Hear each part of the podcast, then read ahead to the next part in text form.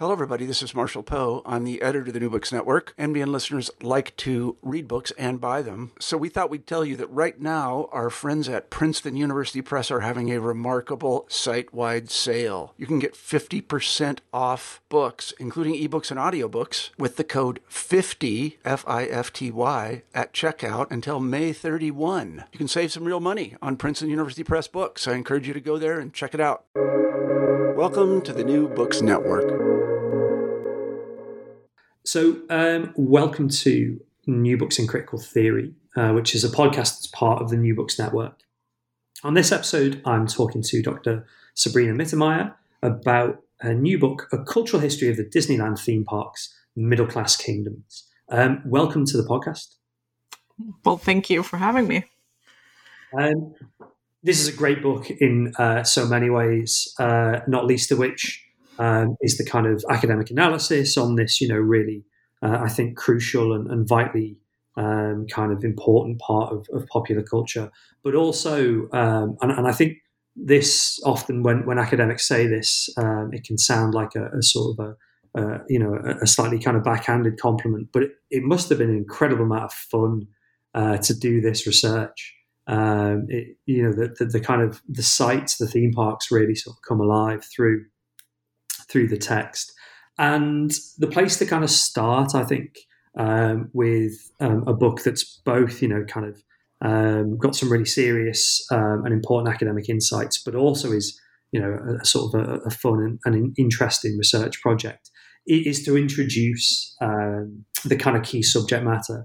And I guess the key subject matter here is this idea of the middle class kingdom um, and partially this is in relation to Walt Disney and who he was and stuff like this. But also, I guess it draws on uh, a range of kind of critical theoretical perspectives. So, yeah, to kick off, could you talk me through this idea of the uh, the middle class kingdom? Yeah, sure. Um, and first of all, yes, it was a lot of fun to do. um, so yeah, um, as you said, look, it goes back to Walt Disney. It goes back to sort of the times when he starts to become very successful. So obviously, he starts to do, make movies in the 30s, um, and makes uh, Snow White and the Seven Dwarfs. Even I think what 29 even. Um, so and but he he's a man that always looks for the newest idea and you know sort of he had a very uncanny feeling about what is the zeitgeist what do people care about um, and so very early on, like when his um, like animation studio becomes successful, he starts to look for new ideas to do this. And one impetus actually is that people can't visit the Walt Disney Studios at the time, like they could visit other studios to this very day. Like you could take tours of Warner or Universal. Um, and so he's looking to build a place where people sort of can meet Mickey Mouse, but he's also very interested in things like miniatures and you know um, traveling shows, and he's also acquainted with you know classic amusement parks of the time, obviously, but he doesn't like them very much because amusement parks are dirty and therefore you know the lower class, quote unquote. Um, and if you know more about amusement parks, the history there is also that they're usually public open spaces that people can go to and have fun um, and have alcohol and drink and mingle. And then at some point they become these closed off spaces where they're segregated, mostly due to, you know, racism, obviously, but also classism. And so um, when he starts to think about this, his idea is that he wants a place like this, but he wants um, it clean, and he wants it uh, for a specific demographic. Even though he doesn't never fully spell that out, but what happens is when he, Disney starts to decide he wants to build this kind of park, um, he wants to very much target the middle class. And this then, by then being 1950s America, the middle class means white people. Um, so that is the idea also behind the title of the book and and sort of the thread that goes through the book that all of these Disneylands, even the one in Shanghai that just opened in 2016, they always look to target a middle class or an upper class, even at this point, as you know, what even is the middle class anymore? But it's it's uh, about affluent people, and for the most part, white affluent people. Um, that they want to get into the parks. Obviously, then when they go to Asia, that's a bit of a different story, but it's still that sort of core demographic. Yeah, and and it sort of it kind of come, comes back to, to bite the, the, the overall corporation, uh, not not just with the expansion in, in, into Asia, but also uh, with their kind of experiments in in Europe as well of, of, having you know I guess a kind of a, a lack of understanding of how you know different middle classes manifest themselves, different middle class kind of you know tastes, patterns of consumption, desires, and interests. That this this kind of stuff, and and, and we'll kind of come to that in turn as we we go through the stories of of the parks. The, the other kind of um, starting off point, I suppose, is is maybe actually with the original um, park, and and and obviously, you know, in order to set up comparisons, you spend a lot of time in the book um, thinking about the original Disneyland, and one of the things that comes through um, each of the kind of case studies of each of the parks is the sense that these parks have to be understood as kind of embodiments of particular uh, times, places, you know, you know, particular sort of historical uh, moments and, and, conjectures. And the story, I guess, of the original Disneyland is the story of the 1950s in, in America, you know, the, the kind of Cold War backdrop, this kind of stuff. And this sort of is crystallized, I suppose, with this idea of Disneyland being what, what you call a kind of a cultural product of the 1950s. So, so how is it a kind of a, a cultural product of the 1950s, and how does a kind of a, um, I suppose, a, a walkthrough or, or, you know, on, in, in, pandemic times, you know, a, maybe a, a video walkthrough of the park show it as a cultural product of the 1950s?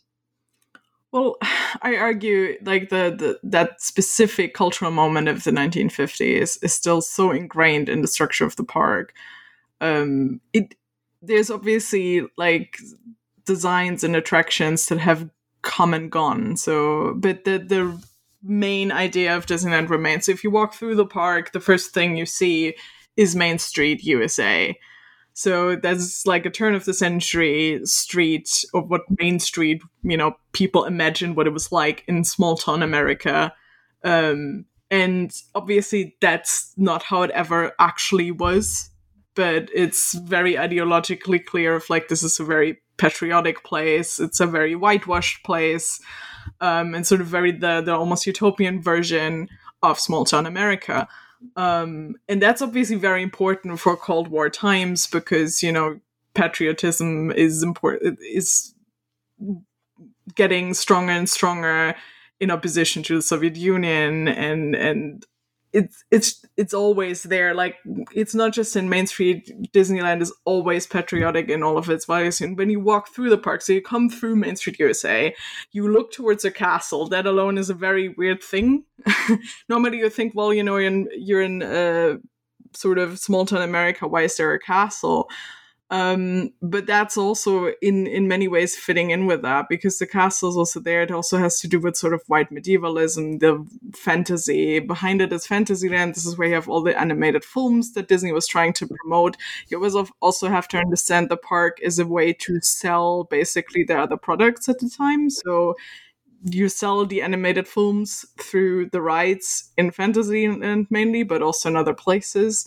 Um, one other way you can tell is one of the other areas is Adventureland. Um, so it's sort of an amalgamation of all of these places that you know the 50s white middle class would deem exotic quote unquote so it's like a mixture of africa asia the amazon um, and sort of the adventurer narratives um, and obviously very racially troubling um, but that was also very much the zeitgeist of the 50s. So one of the things I also talk about then, um, also going into the 60s, there's there's a lot happening with tiki, which is a phenomenon that has come back in the last few years. But it was a huge tiki craze in the early 60s, for instance um, you know, where people went to tiki bars that also had to do with the GIs returning um, from the Pacific, and you had musicals like South Pacific at the time, and you know the the movies with Elvis going to Hawaii, all of this. Um, and Frontierland is one of the other important areas, which is also something that's replicated in almost every other park. Um, and the 1950s are a time where Western becomes a very popular genre, which also directly ties in with Cold War values because the Western, you know, it's always up against the fight against the Indians. Um, and sort of all these anxieties of the Cold War can be found in the Western genre, and you can find them in Frontierland. And then there's Tomorrowland, um, which is all about, you know, very progressivistic idea of the future. Everything is going to get better.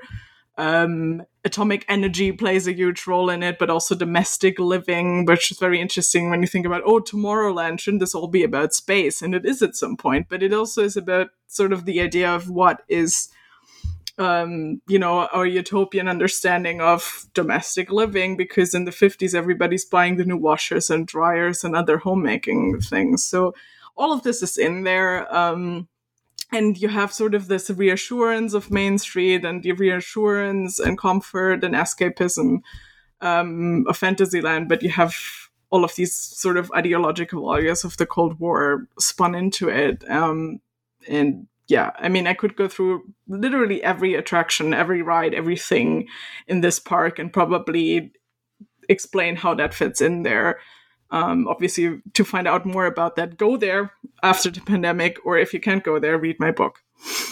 That is, uh, yeah, I mean, like literally re- re- read the book because it's um, really great in terms of bringing the um, the park uh, to life, actually. And and it's funny in a way that as, as you kind of mentioned, not just the um, ideological kind of elements of the 1950s uh, context, but also like so much stuff where you just um, almost kind of cringe at how, you know, just unbelievably kind of crude some of the representations are and some of the assumptions about, you know, what um, not just, you know, the kind of say racial, ethnic, other national representations are, but the sense of what, you know, good taste um, would would be and what you know a particular audience would kind of aspire to. That template, though, with all of its um, its baggage, as you mentioned, you know, still kind of comes up um, in in all of the, the, the other parks in some you know the variation in, in, in some form, and this is is really kind of neatly illustrated by um, the second park, the um, the, the, the park in, in Florida and, and, the creation of the kind of, you know, um, I suppose, you know, much more kind of uh, sort of futuristic in some ways, but also still, you know, weirdly kind of uh, regressive and, and medieval uh, Magic Kingdom and, and, and the Epcot um, Center project. And, and, this you, you describe in the book as being a product of, you know, the late 1960s and, and the 1970s when the uh, the Florida project is um, is, is kind of conceived of and and is built. So, what are the sort of um, differences? But I think you know more crucially, like what are the similarities between uh, these two parks, even though they're quite quite a long time uh, apart. Yeah, I mean, in the end, so they start planning a second Disneyland fairly quickly. I mean, the first park is very, very successful. So the idea is, well, let's build a second one. At least that's what you would think happens. What actually mostly happens is that Disney has already moved on, like Walt himself, who's still alive, has already moved on to the idea of what else is the new thing we could do. Um, and there's a lot of sort of spirit in the 1960s about again like living communities um, and he starts to think about actually building a city. Um, as crazy as that sounds. So the idea is that Epcot um, is going to be, and that that's what Epcot is for. It's going to be the the experimental prototype community of tomorrow. Um, so he wants to build a city. Obviously, needs a lot of money for that. Um, so the idea is they're going to build a second Disneyland, which they're going to call the Magic Kingdom um, in the end, and that will actually just bring in people and bring in money and through that they will be able to sell this idea of Epcot. Um, and then basically they record an image film for Epcot as well to sell it to companies to invest in it. Um, and that's very short before Walt Disney's death in, in 1969. So um, they never actually get there because he dies before they can really move forward with this sort of yeah, like almost impossible project. But what they end up doing is build that second Disney park. Um, and they don't just build it sort of like, I mean, when they build it in Anaheim, it's also outside of the bigger city at that time. Um, but with Orlando, they make the choice to build like uh, build it very far away because again, they want to build that city as well. Um, so they build they buy up tons and tons of land. Like this is twice the size of Manhattan, I believe. Um, and they they start Walt Disney World that way. So they buy up the they buy all this land. They build one uh, the theme park. They build four hotels around it, and they sort of create this idea of a vacation resort which obviously is something we're very familiar with now. But that's on that's a pretty new idea back then to you know have this resort where people don't actually have to leave the premises and can spend one or two weeks there. Um, and so the park in and of itself is almost a clone of Disneyland, but they're already looking at like what attractions are working, what are not working. They're also trying to figure out is the demographic maybe different on the East Coast. Um, so they, I mean, it's Florida, so they also assume it's maybe more appealing to retirees. Then they found out, no, actually, kids and teenagers are still coming, so they need more thrill rides. So all of this, um, and yeah, and they build it. And one of the key difference also, and this is how you can always tell the historic context, is they build a part of the park called uh, called Liberty Square. Um, which is a direct reflection of the fact that the U.S. has their uh, bicentennial, in the 70s. So um, it, that's very much sort of a public history space where they reflect on, you know, um, uh, ideas of colonial America. And you have that Hall of Presidents um, attraction there where every US president shows up as an animatronic figure. Um, which is also very interesting in context of Donald Trump, but that's not something I have time to get into in the book.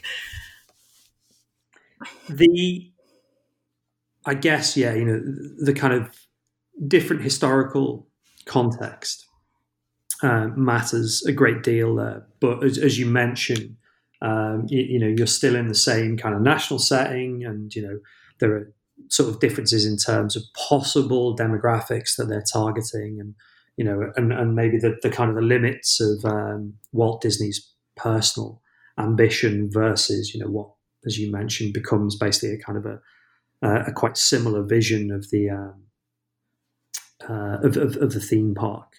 Now, the next two chapters deal with. Um, I, I, might phrase it as a kind of like a success story and then a story about failure. Um, so, you know, to an extent, Tokyo Disneyland, um, I, I, think in, in, the chapter is seen as this kind of interesting um, transcultural space is one of the terms you use to describe it, and, and is really, I guess, a story of a of a success as an overseas venture. Whilst Euro Disney, um, although the context is different now in the present day, certainly at the time uh, was seen as a as basically a uh, as, as, a failure for a whole variety of different reasons. You know, financial, uh, cultural, um, the the again, you know, the kind of uh, historical context. So, so maybe we could run those together. You know, what made uh, the Tokyo Disneyland a success and what made uh, Euro Disney a failure? So yeah, I mean the key argument that I'm trying to make here is that it's always whether they can target that middle to upper class demographic in the respective country they find themselves in or whether they fail to do so. So with Tokyo, that was very easy for them. It's also important to note that it wasn't like an impetus of the like it wasn't the idea of the Walt Disney Company to go and say, well, you know, this thing works. We're gonna um, take it to a different country.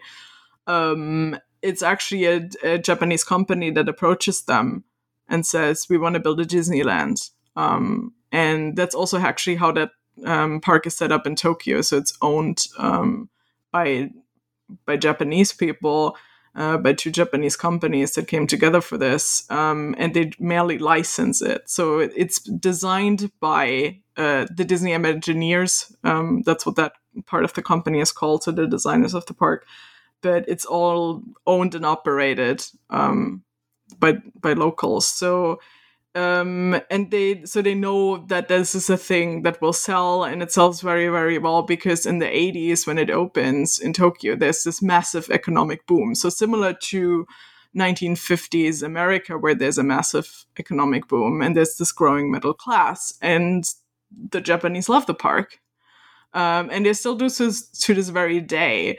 Um, so you mentioned the idea of transcultural space. I think the idea is that like there's a lot of academic study of trying to explain the success of Tokyo Disneyland um, basically through cultural essentialism in one way or the other. So it's like, well, you know, oh, the Japanese love this, so this must work. And I mean, there's a certain grain of truth to it, but I think it shouldn't be underestimated that it opens at a time of economic boom and at a time when um, the Japanese have a lot of time and money to for leisure. Like they also change uh, their work week to five um, days instead of six and stuff like that you know? Um, so i think like the japanese definitely take it on. There's a lot of idea of the japanese also sort of transform it into a japanese cultural item. It isn't even american anymore but i think that's also too simple. There's always sort of this mixture of cultures. So i work a lot with the term of glocalization when you take a global product and sort of transfer it to a local market and make it appealing to a local market. And I think that's what happens. Um, and again, there's sort of this zeitgeist for certain things. I mean, the Japanese also already know Disney film. They love Disney film. So that ha- helps, obviously. Um, and then with Euro Disney, that's such a complicated story as well because it is very much framed as this failure, but that's too simple a narrative. Um, and I spend at least over 50 pages in the book talking about it. But the short explanation um, that I find is that there's also a lot of people's, again, sort of a cultural essentialism going on that people say, well, you know, it didn't work because the French just, you know, that's too simple an entertainment for yeah. them. It's, they're too sophisticated to understand it, um, which is obviously nonsense um, because it, and I mean they also don't just target the French with it. It's a Western European um, audience that they want to get at. That's also what they call it Euro Disney. Um, in the beginning, which is also a problem because the idea of Europe isn't actually that popular in the early 1990s. Um, but yeah, one of the things that makes it a financial failure in the beginning is actually a massive recession after the fall of the Berlin Wall. Um, and that's never really taken into account in sort of the popular um, like even the media coverage at the time is basically just saying well you know the french don't like disney without looking at the fact that there's a massive recession and people can't afford to come. And this is before the euro as well.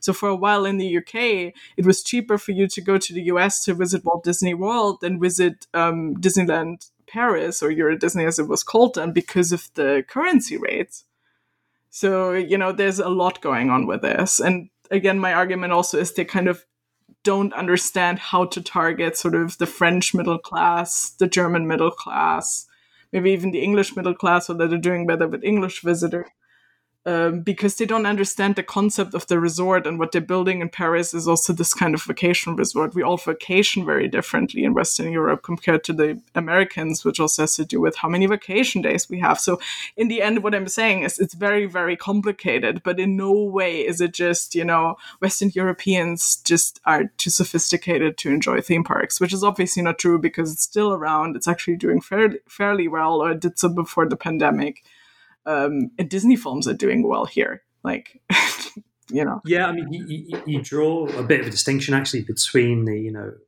um, the kind of the, the, park's visitor figures and, and you know, which um, sections of, of French and, and, also Western European society were, you know, kind of up for going. And then this, you know, kind of hypercritical um, sort of cultural elite backlash in, in the French press and, you know, a, a sort of a broader um, narrative that linked, you know, the business struggles to a, a broader sense of, I guess, you know, kind of uh, resistance to U.S. cultural imperialism and you know the um, the dumbing down of contemporary culture through Disney and stuff like this. But actually, as you mentioned, you know, people do love it and they are well up for it, and um, it is very much still there, which you know is is testament to some uh, elements of cultural relevance and uh, you know, a, a, set of kind of changes in, in, business practice.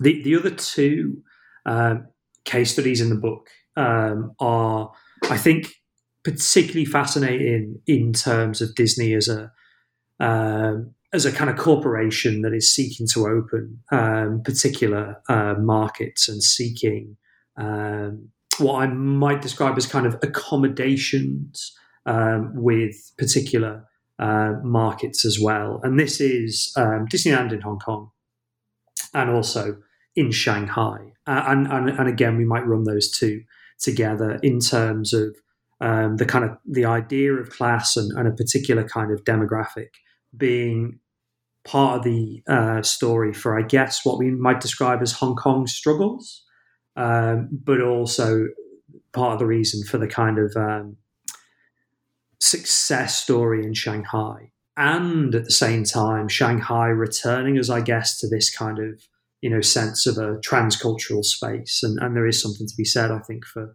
the success stories being where the corporation kind of does their homework about the context into which they're about to uh, to build the theme park.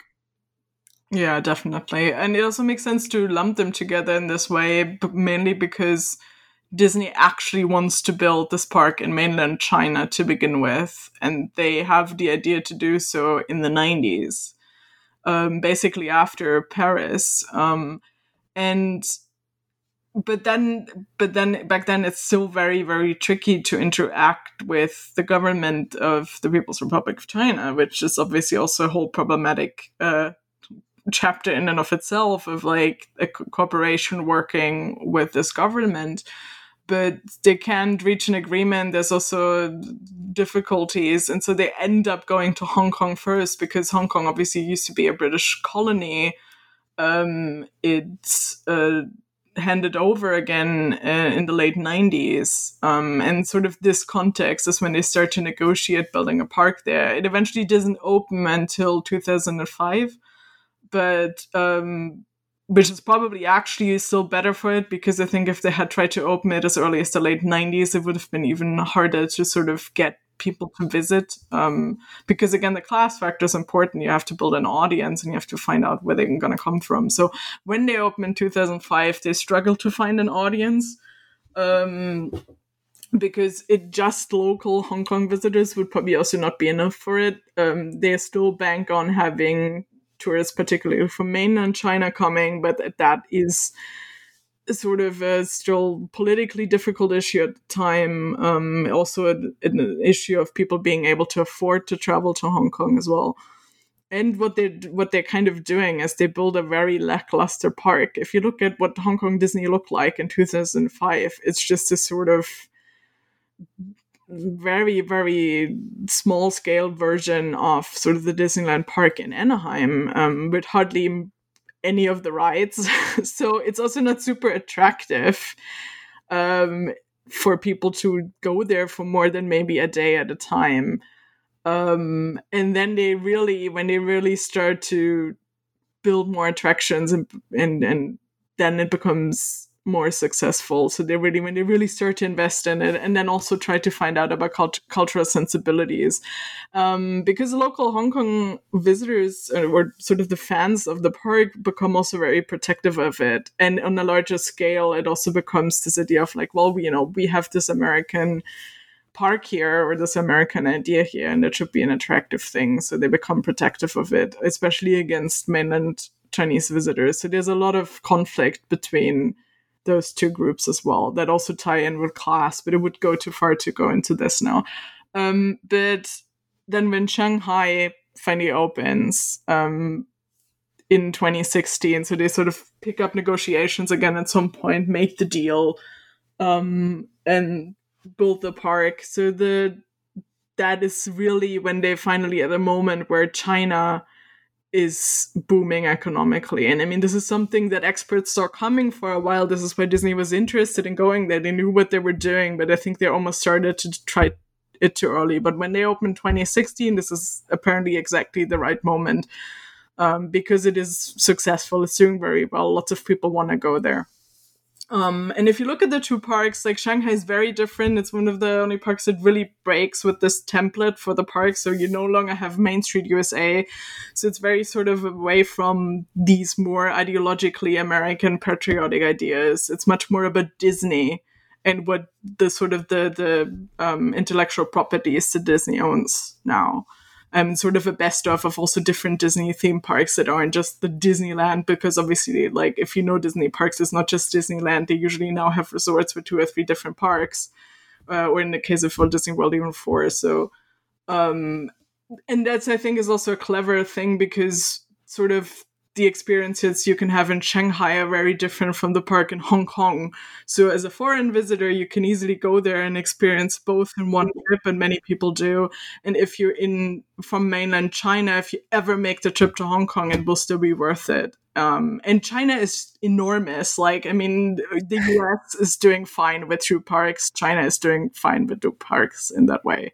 I mean, we, have really only scratched the surface uh, of, of, the book, and, and, and, obviously, you know, I sort of strongly urge uh, people to read it, both, you know, in, in terms of how interesting the, the analysis is, and as I said at the start, both because it's it's just you know really kind of great and fascinating story, and I think it's particularly poignant now when obviously you know most of us across the globe, irrespective of wealth, class position, access to travel are you know kind of not allowed to go um, to these these parks. I mean, there are billions of people who you know realistically couldn't go uh, pre-pandemic, but obviously the pandemic has you know shut many of these um, parks and, and, and associated kind of spaces down.